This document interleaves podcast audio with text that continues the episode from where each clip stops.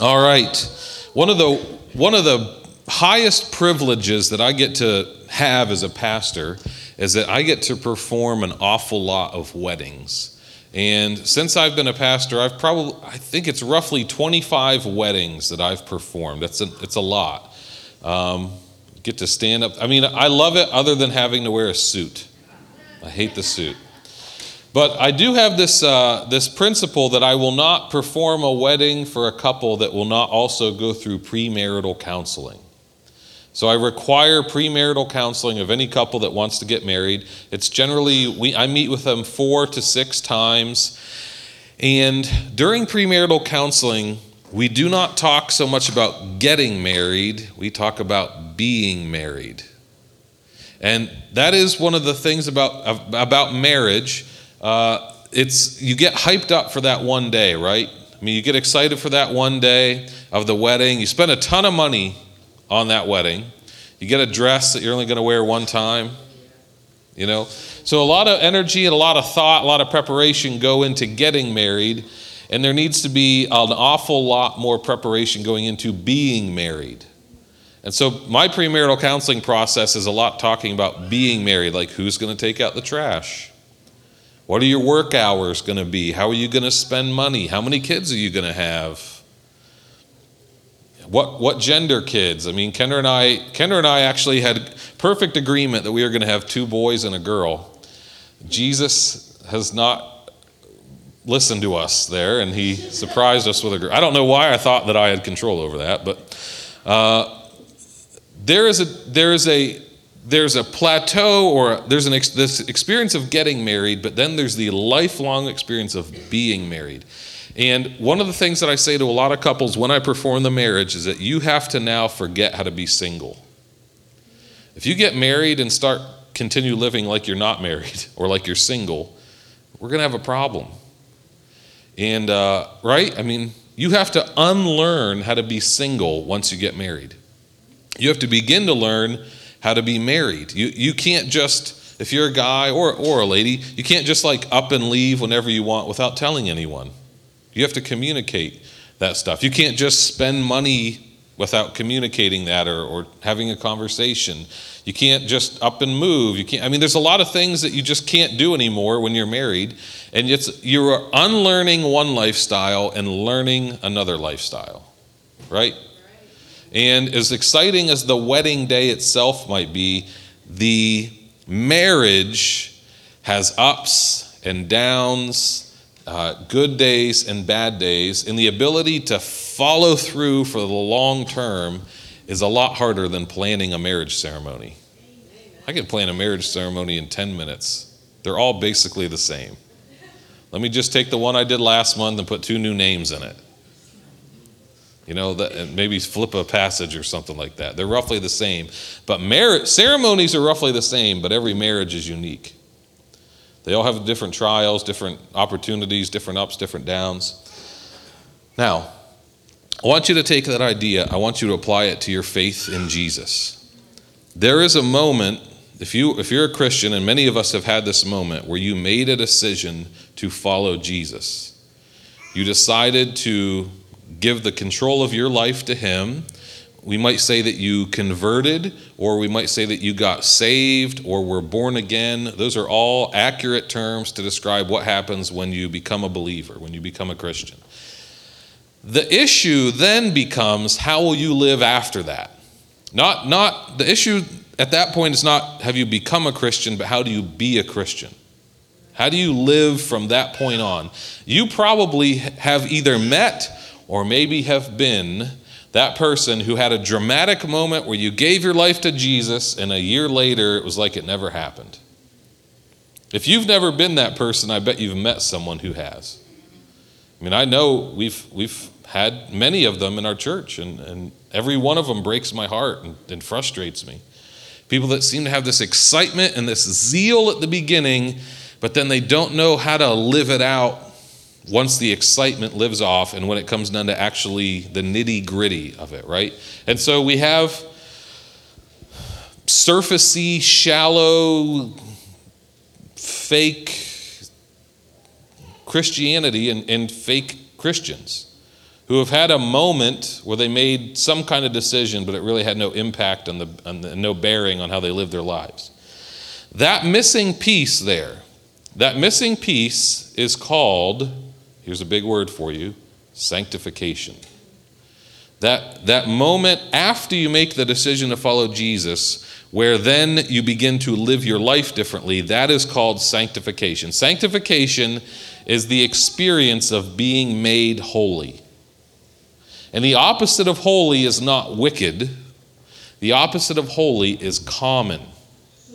When holy, when we talk about holy, we mean something that is set apart for a very unique and specific use. We have dishes in our house that we only put out when the fancy guests come by, okay? We can eat off paper plates any other day. Not that we do, but we could. You know, I like you do paper plates, but when the guests come over, you bust out these nice dishes, right? Those nice dishes are set apart for a very unique and, uh, and specific use. The paper plates are common. Now, the, here's the thing Jesus sees every one of us as holy and set apart for a specific use, but a lot of times we treat ourselves and live like we're paper plates. Right? I mean, we're like, you don't throw out china, you throw out a paper plate. And we live our lives either throwing people out, treating them, using them up once, throwing them out, or allowing ourselves to be used and uh, thrown out and treated poorly. Sanctification is the experience of being made holy. True conversion is followed up with consecration. Consecration is just another word for sanctification. But true, legitimate, authentic conversion is followed up with a, some change in the way that you live your life.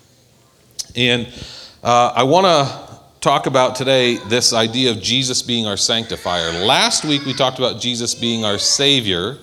And uh, I actually drew, drew your attention to these four images over here on the left Jesus, our Savior, Sanctifier, Healer, and Coming King. I have it in a different form up on the screen. And if Jared, you could give me the next slide, this is just kind of broken down for you to understand how those four things are put together.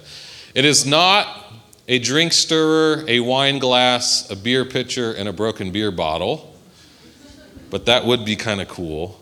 Uh, Jesus, our Savior, we talked about last week. Today we're doing Jesus, our Sanctifier. So that, that is actually not a cup. It looks a lot like a cup, though, right? It's actually called a laver. And I don't want you to think of a cup. I want you to think almost more like a big pedestal sink. If you've ever seen in a bathroom, the, it has a, a, a pedestal sink, has a column that comes up, and then the bowl's on the top, right? That's what I want you to think of. It's not a cup, it's a laver. And a laver is something that you wash yourself in. So the imagery here is not of you drinking something, it's of you washing sin off daily. It's of you being cleansed and you being purified, is the idea here of Jesus being our sanctifier. Now, before I get into the actual passage, I want to explain what I'm teaching and I want to explain what I'm not teaching. Okay, we believe, and I believe in something called uh, being wholly sanctified. And I'll explain that in a minute, but before I get to that, I'm going to explain what I don't mean. There's a, there's a, I would say it's a false teaching or a false doctrine called sinless perfectionism. It's the doctrine, it's the doctrine that over time you can eventually become totally sinless and you'll never sin. Some people actually believe that. Now, those people are so hard to be around. Can you imagine having to spend time with someone who thought they couldn't sin? Oh my gosh. I mean, because the minute you tell them, like, you hurt my feelings or I think you were wrong, they're like, I, I couldn't have. You're too sensitive. I couldn't be wrong because I've achieved, achieved perfect sinless perfectionism. So that is a doctrine that some churches and some denominations believe in. I don't believe in it because I've never met a person that fit that qualification. And I'm nowhere near it myself. Uh, other than Jesus, no one has ever lived a sinless, perfect life. And, and I'm pretty confident no matter how much you read your Bible and pray and fast, you're not going to get there either. Because if there's one thing I've learned about reading my Bible, praying, and fasting, is that sometimes even when I do that, I just get real arrogant about that. You know what? And then the pride is still in there. So here's the good news you're going to be fighting sins until you die. And I, I'm, here's my advice keep fighting. Because the minute you stop fighting, you've given up and you've resigned yourself to sin. It is a battle, and if it's not a battle, that means you're not warring against sin. So just, I want to help you set the expectation here. You will be dealing with this until you die. Now, hopefully, you're dealing with it in victory. It's a battle that you're winning more often than a battle that you're losing. But it's a battle nonetheless. Everybody got that? So we don't believe in sinless perfectionism. Okay? And man, if you ever start believing it, you're going to be so annoying to be around. And everyone will tell you how sinful and imperfect you are. In fact, you have my permission to tell those people. uh, now, here's what we do believe. If you'll put uh, the next slide up, Jared. This is 1 Thessalonians 5, verses 16 through 24. I absolutely love this passage. If you've been around True Vine for a while, I probably preach on this passage once a year. I try not to preach the same sermon once a year, but man, there's so much in this passage that we could spend a ton of time on it. But this is Paul writing to the church in Thessalonica. Everybody say Thessalonica. Okay. That's, uh, that's the, the city they were in. And Paul gives them a ton of advice. This is actually like a like almost like it reads as if it's a long to-do list. Paul says, "Rejoice always, pray continually, give thanks in all circumstances, for this is God's will for you in Christ Jesus. Do not quench the spirit. Do not treat prophecies with contempt, but test them all. Hold on to what is good, reject every kind of evil." May God Himself, the God of peace, sanctify you through and through. May your whole spirit, soul, and body be kept blameless at the coming of our Lord Jesus Christ. The one who calls you is faithful, and He will do it. Now, uh, if you read verses 16 through 22, it is very much like a list of things to do. Rejoice always, pray continually, do not treat prophecies with contempt uh, do not quench the spirit. Test all prophecies. Hold on to what is good. Reject every kind of evil. When I read through those lists, I kind of think that the, the writers of the Bible, whether it's the gospel writers or Paul or whoever, I kind of think that sometimes they're setting us up, almost setting us up for exasperation. Like when I read the Sermon on the Mount, I get like two thirds of the way through and I'm like, I will never be able to do this. Which is, I think that's actually the point sometimes, is to get you to the place where you realize you'll never be able to do this on your own. You're going to need outside help. And that outside help is the Holy Spirit. So after Paul gives us this list, rejoice always. Oh, I'm already done. We're only one deep and I'm done. Pray continually. Oh, now I'm 0 for 2. Give thanks in all circumstances. Struck out. Do, you know, like. That, that list is literally impossible for you to fulfill perfectly. And I think Paul's writing it so that you can get to the end of your own like arrogance and self-will. Then in verse 23 he says, "May God himself sanctify you." Pre- he's pretty much setting you up to say you can't do this, so God's going to have to do it for you. And that's that is an important piece of the idea of sanctification it's that God sanctifies you, you don't sanctify yourself. This is a trap that many Christians fall into. I myself fell into it. I'm still getting out of it. That you are saved by grace, but sanctified by works. Here's the truth you are saved by grace, you're sanctified by grace. Both of those are grace. Now, I'm not saying that there's not a level of effort on your part, and I'm going to talk about that later. But both of these are 100% works of grace that Jesus empowers you to cooperate with. So you are saved by grace, you are sanctified by grace. Jesus is the Savior. I mean, we're all smart enough that we would never say that we're the Savior, right? Well, we should also be smart enough to know that we're also not the sanctifier, Jesus is the sanctifier. All we do is respond to Him as He leads us in this process. Have I lost anyone on this word sanctification yet? We all, we all good? Okay. Sanctification is the experience of being made holy. He's the one that cleans us up, that makes our life more like Him. That's sanctification, okay?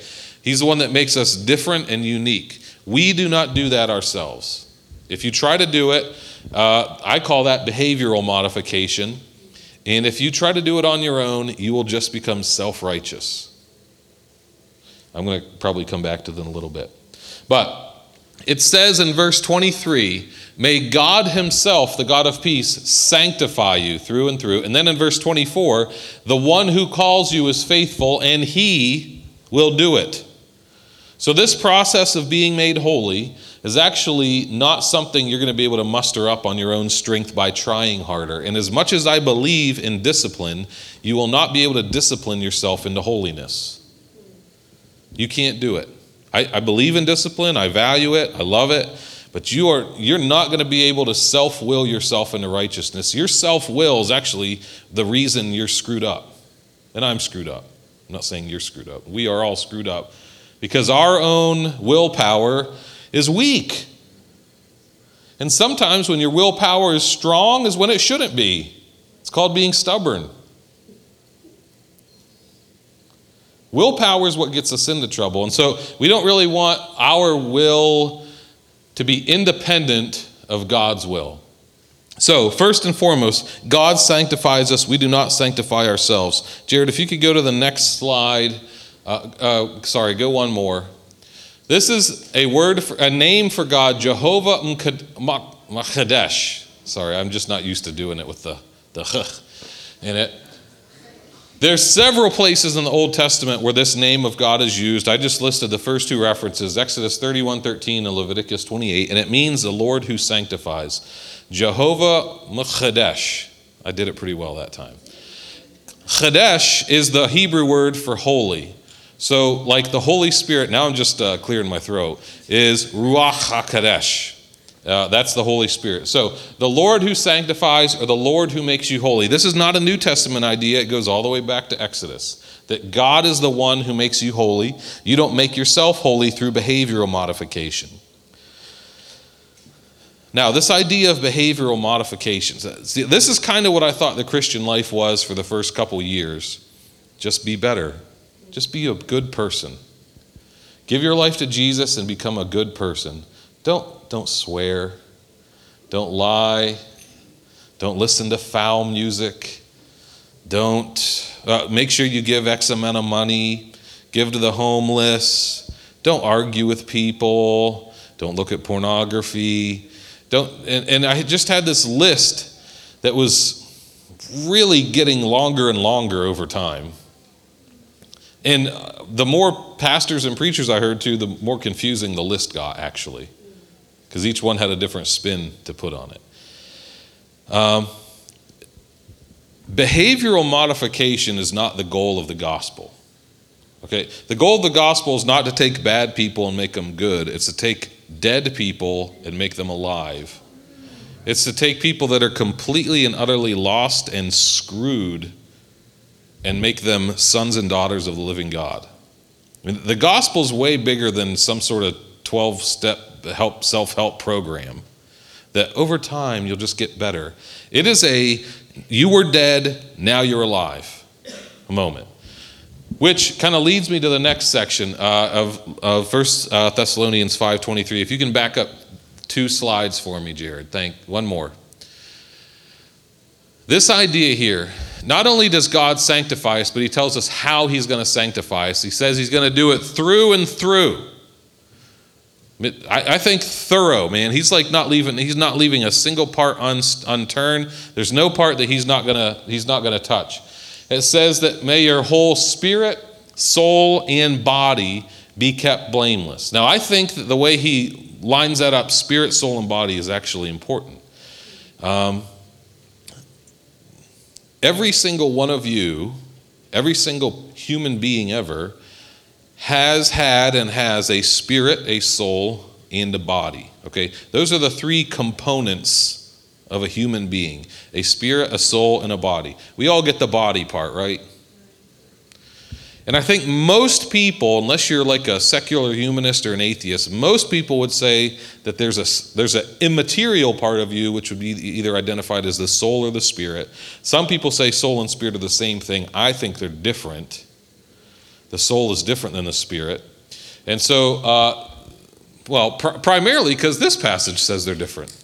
Uh, and also in Hebrews 4:12 it says the word of God is living and active, sharper than any two-edged sword. It penetrates to the division of soul and spirit. I also seem to think that when the Bible uses different words for things, maybe they are different. I mean, soul in Greek is uh, psyche, which is word we get psychology from, the study of the soul. Spirit in Greek is pneuma. Spirit in Hebrew is uh, ruach, and I don't think I know soul in Hebrew. But uh, in any event, when David writes the Psalms, a lot of times he talks about his soul. And if you read through the Psalms, and every time David's talked about his soul, it's kind of emotional. It's either it has to do with his heart or his thought. The very core of your being is the spirit.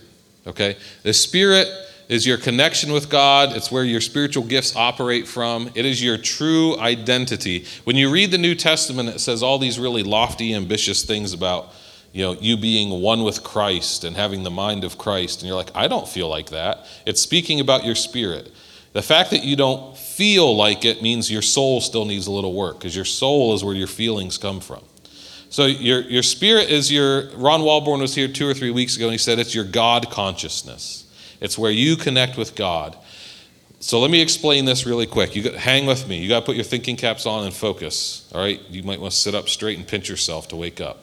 All right. Adam and Eve. Ruth, Miss Ruth just fixed her glasses. She, yes, she takes this seriously, man. She doesn't play around. All right. You're, Adam and Eve were born with a body, a soul, and a spirit. Okay? All three of those things were completely alive and functioning without sin. God told them, You can eat of any of the trees in the garden, just don't eat of this one. If you eat of this, you're going to die. Surely you will die. Well, what did they do? They ate of it anyway. And as soon as they ate of it, they both fell over dead, right? Oh, good. I didn't catch you on that trick question. Right. They did not fall over dead. Because the death he was talking about was first and foremost a spiritual death that later worked its way out in their body. But the minute they ate that fruit, they died spiritually. That spirit part just went dark. They had a dead spirit. Their soul was still alive, their body was still alive, and those would both eventually perish as well. But their spirit died the moment that they sinned. And, you know, I just cut down a branch of a tree on our block. I'm the only person that knows how to operate a chainsaw on our block, apparently.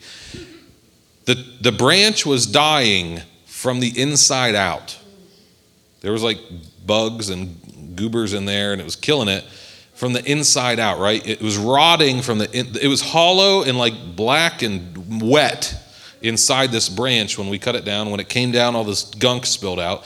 That's kind of the picture that you have here. When your spirit is disconnected from Christ and when it's dead, it kind of rots from the inside out. So when your spirit is not regenerated or it's dead, it, it does have a negative impact on your emotions. And then that can further have a negative impact on your body. Okay? So, Adam and Eve were born with living spirits. Through sin, they died. And then all of us flipped it. We were born spiritually dead. Our bodies were born alive, our souls were born, and we were born with a spirit that was dead, kind of a stillborn spirit. And then, so when Jesus is speaking to Nicodemus in John 3, and he says, You must be born again, He's talking about your spirit. And what happens at the moment of conversion, the moment you follow Jesus, is that the Holy Spirit goes and like jump starts your spirit and brings it back to life. And then the Holy Spirit lives in connection with your, whole, your spirit forever. So if you read the New Testament, you'll see sometimes it talks about the Spirit with a capital S, which is referring to the Holy Spirit. Other times it talks about the Spirit with a lowercase s, which is your human spirit. So you are a spirit. You don't have a spirit, you are a spirit, you have a body. Most of us look at, we, we identify ourselves as the body, right? I mean, if someone says, like, oh, who is that visitor at church? We describe them by their body, not their spirit, right? I don't even know how I would do that anyway, but like, yes, their spirit was warm. Oh, that sounds weird, but so that's the spirit. It's your connection with God, your spiritual gifts, your true identity. If you don't know Jesus, that's dead. That's what's that's what is born again the moment you come to know Jesus. Now your soul are where your thoughts, your emotions, and your decisions or choices reside. Okay? So, uh, what you think about, the, the thought life, how you feel in your emotional life, the decisions, the decisions that you make, those come from your soul. The soul is not inherently bad, but it's also not inherently good. It's kind of a hostage to the body and the spirit, whoever wins that day. Right? And then your body, I think generally everyone understands the body. It's your organs, your bones, your blood, assuming you have all those things. If you don't have any of those, we should talk. Uh, but that's your body, your physical, material being, right? So you are not a body with a soul in a spirit. You are a spirit that has a soul in a body. You understand that? Because your body's going to die. And your soul's going to get changed, but your spirit is going to live eternally. Now, you're going to get a new body if you know Jesus. Thank you, Lord. Uh, I'd like mine to be a little more streamlined. But uh, uh, body, soul, and spirit. Now, I, I, I want you to understand this, so I'm going to throw some stuff at you. All right. Your brain is part of your body, but your mind is part of your soul. You got it? Your brain is part of your body, but your mind is part of your soul. Because your mind, you can't open, crack your head open and find your mind. But I could find your brain. All right, your heart. What we mean when we say heart is generally your soul. Okay? Now, sometimes we, when we say heart, we're actually referring to the spirit. But generally, what we mean is your soul, your, your feelings, right? When the New Testament tells us to live in the Spirit, it's, it's saying that it's saying that to live from the place of the Spirit. That should be the guy calling the shots in your life. Because that's what's in perfect union with Jesus. It's the safest place for you to live from in your life. Your spirit is connected with Jesus. Your soul, it might be that day, but it might not be the next day. And then your body. So when, uh, when Paul says that God is going to sanctify you, body, soul, and spirit, there is a whole, I mean, you could really unpack that. So I want to talk about really quick the sanctification of the body, what that might mean. I'm going to work from the inside out, uh, from the outside in, I should say. The sanctification of the body. Okay, hit yourself. You got a body, right? God wants to sanctify that. How might He sanctify it? Two main ways that I think of are your physical health and your sexuality. I'm going to talk about both of those. God wants your body to be sanctified. Now, you might think that me talking about that is a little bit ironic. I have a thyroid issue.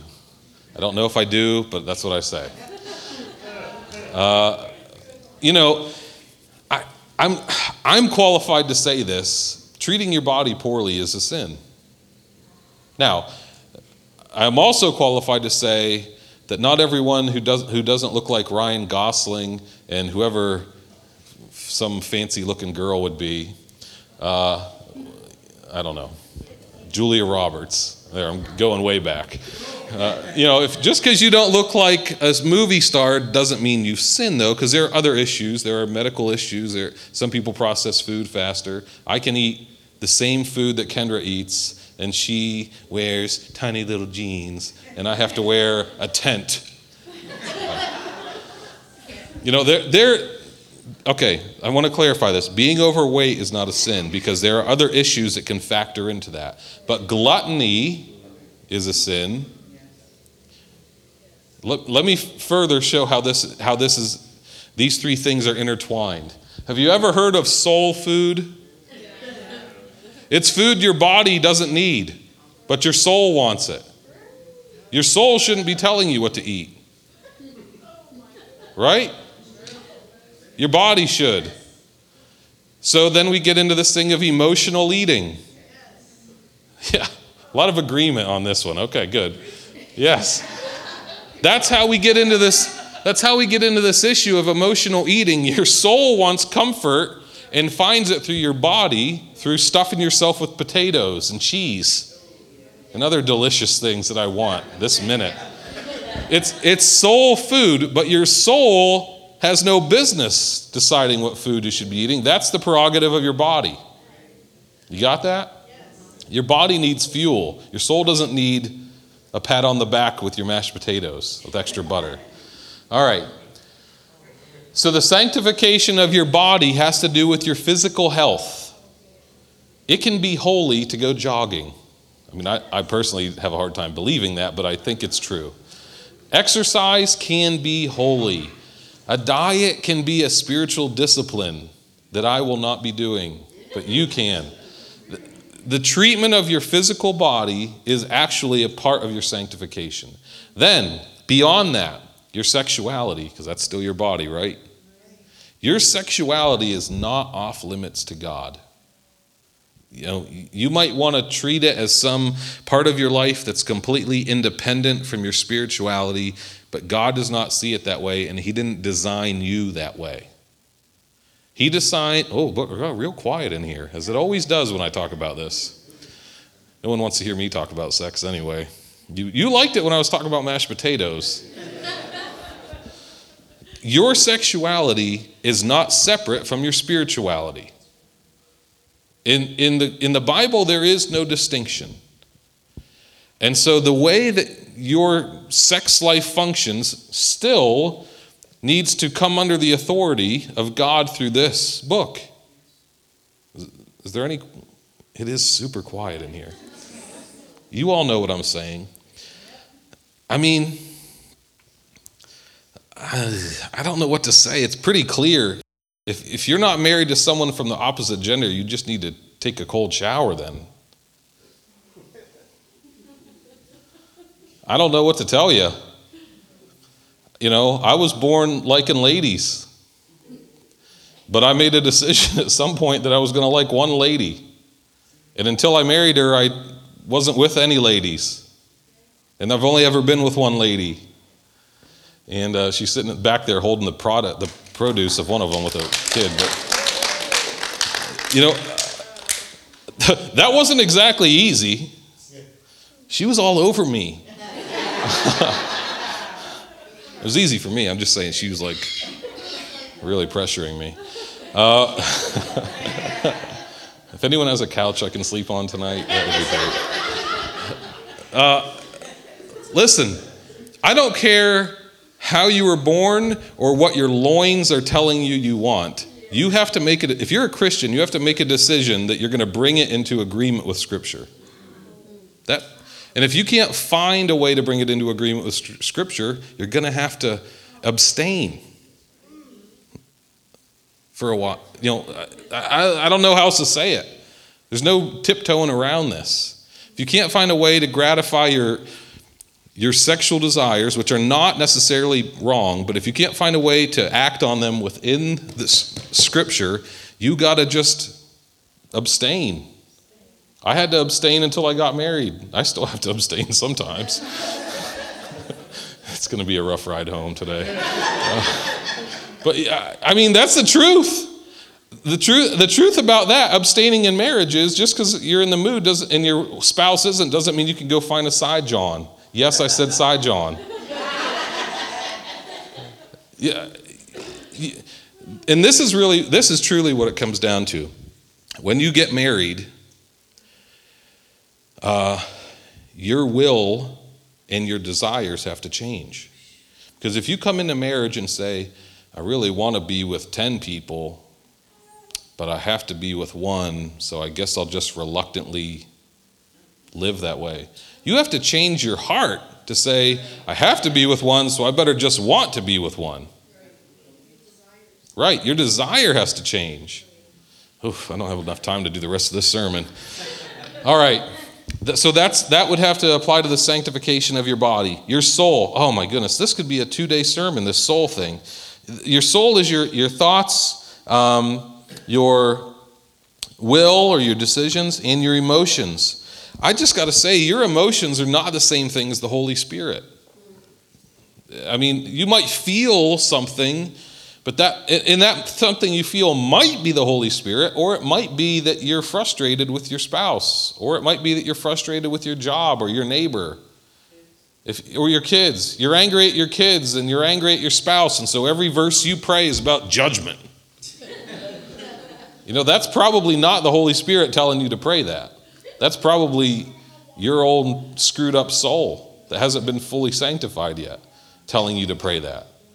And, uh, you know, your emotions are not the same thing as the Holy Spirit. Your emotions need to come into agreement with, with God through Scripture, and so does your thought life. If your thoughts are very different for what Jesus would have you think about, you're going to, that's the beginning, man. That's why in the Sermon on the Mount, when Jesus said, uh, it's not enough to just not kill your neighbor, but don't even hate your neighbor. Or it's not enough to not cheat on your spouse, don't even lust after someone else. He's going after the thought life because he knows that's where it starts.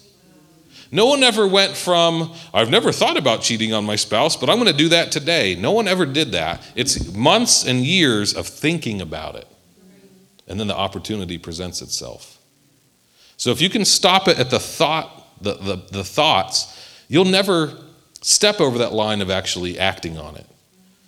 And so the thought life is important. Um, there's a passage from Romans 12 that kind of talks about both the body and the soul. If you can go to the two slides down, Jared. It should be the last slide. This passage hits both the body and the soul. Therefore, I urge you, brethren, by the mercies of God, to present your bodies a living and holy sacrifice. Sacrifice means you might have to just suffer a little bit for Jesus.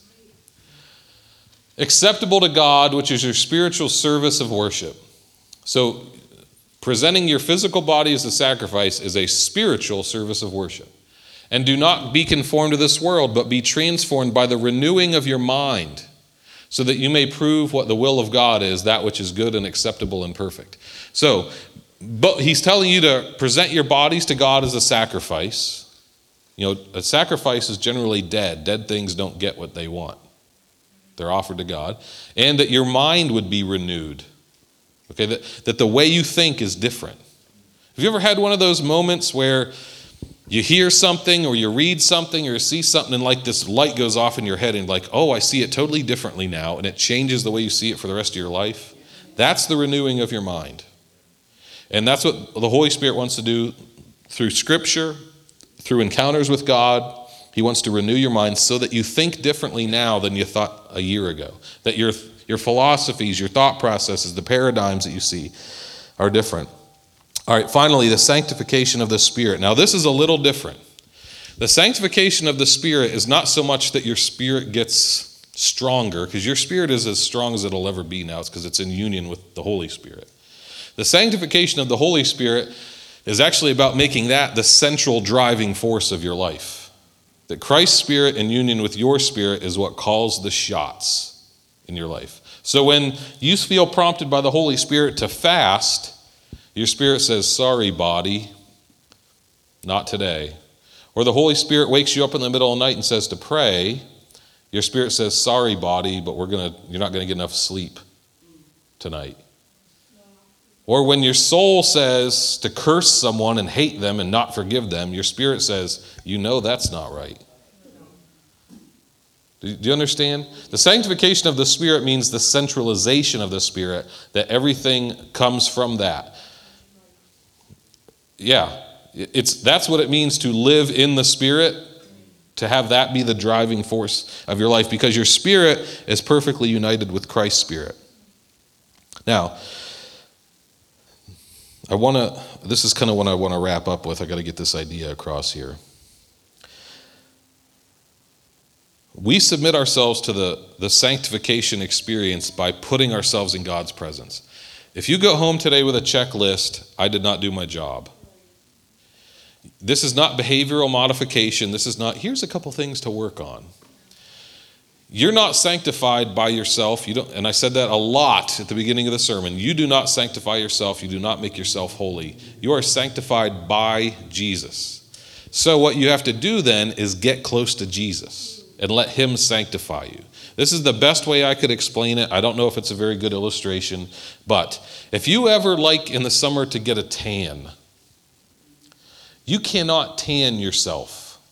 You can't just be like, oh, now I'm tan. That's not how it works, okay? You have to expose yourself to, to the sun or a tanning bed and let that change you. Now, there is a, there is a level of effort there. If you want to get tan, you do have to go lay on the beach, go to a tanning bed. You've got to go outside. There's a level of effort on our part. But no matter how much effort you put in, if it's still a if it's a cloudy, rainy day, I don't care how much effort you put in. Right? If they unplug the tanning bed, it doesn't really matter how much you paid. There is a, there is a level of effort, but listen, the effort comes in putting yourself in the right position, not, not forcing yourself to change. And when it comes to sanctification, there is effort, but the effort is not trying to be better. The effort is how can I put myself in God's presence today? What will I need to change about my schedule? What will I need to t- change about my values so that today I can be exposed to the radiation of the Holy Spirit for an hour? That's what will change you. Not, oh, I better read, I better read through the whole Bible this year. Or I better give X amount of money, or I better pray for an hour every day. That kind of stuff will ultimately frustrate you. But if you say, How, how can I put myself in front of the glory of God so that I get a changed by Him. That's where the effort comes in, putting yourself in the right position. That's the effort of sanctification from the human side. All the other work is done by God. You just put yourself in the right spot, you position yourself. Does that make sense? Okay, good. Now, uh, Courtney, do you want to come up? There is this, uh, you know, the guy that I get most most of this stuff from, or much of it from, is a, he's old and dead. His name is A.B. Simpson. He says that when it comes to sanctification, we are the capacity, He is the supply.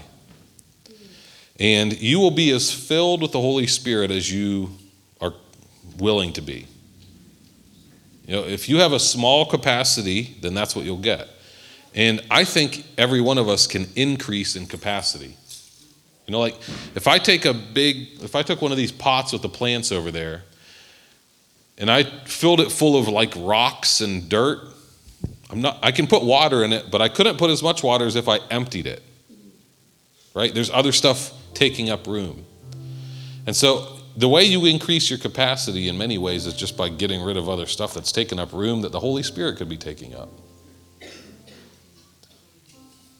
And that's those two things are primarily sin and pain. Sin and pain take up a lot of room that the Holy Spirit could be using in your life.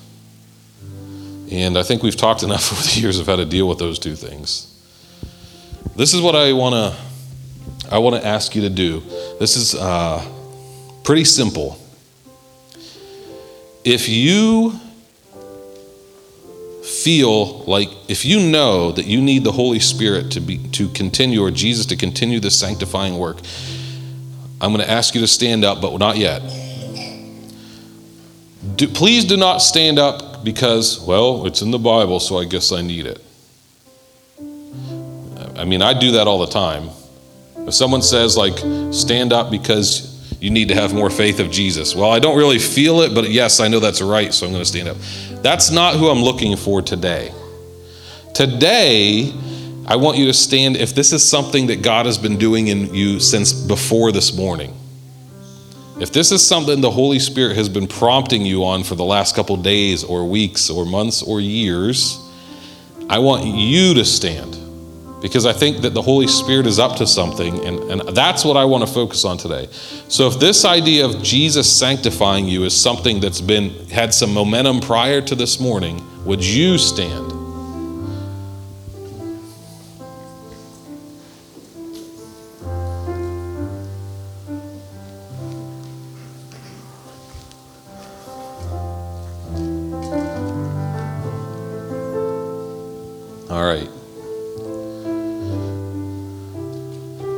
So here's what, uh, what I want you to do then. I'm going to unleash you to be the ministry team. And I'm speaking to the whole congregation, whether you're standing or sitting. I, I am commissioning you today to be the ministry team. We don't have any special badges or anything like that. We're training. I'm going to ask you to pray for one another.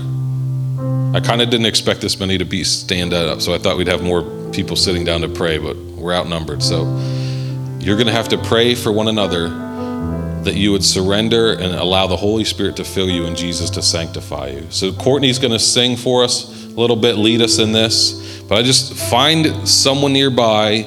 They're probably going to have to pray for you, and you're going to have to pray for them. But you, and that goes for anybody in the room, you are the ministry team this morning. All right, so everybody should get with someone and, and be praying. You can get in groups of two or three or four. I don't really care how big the groups are, just get with someone.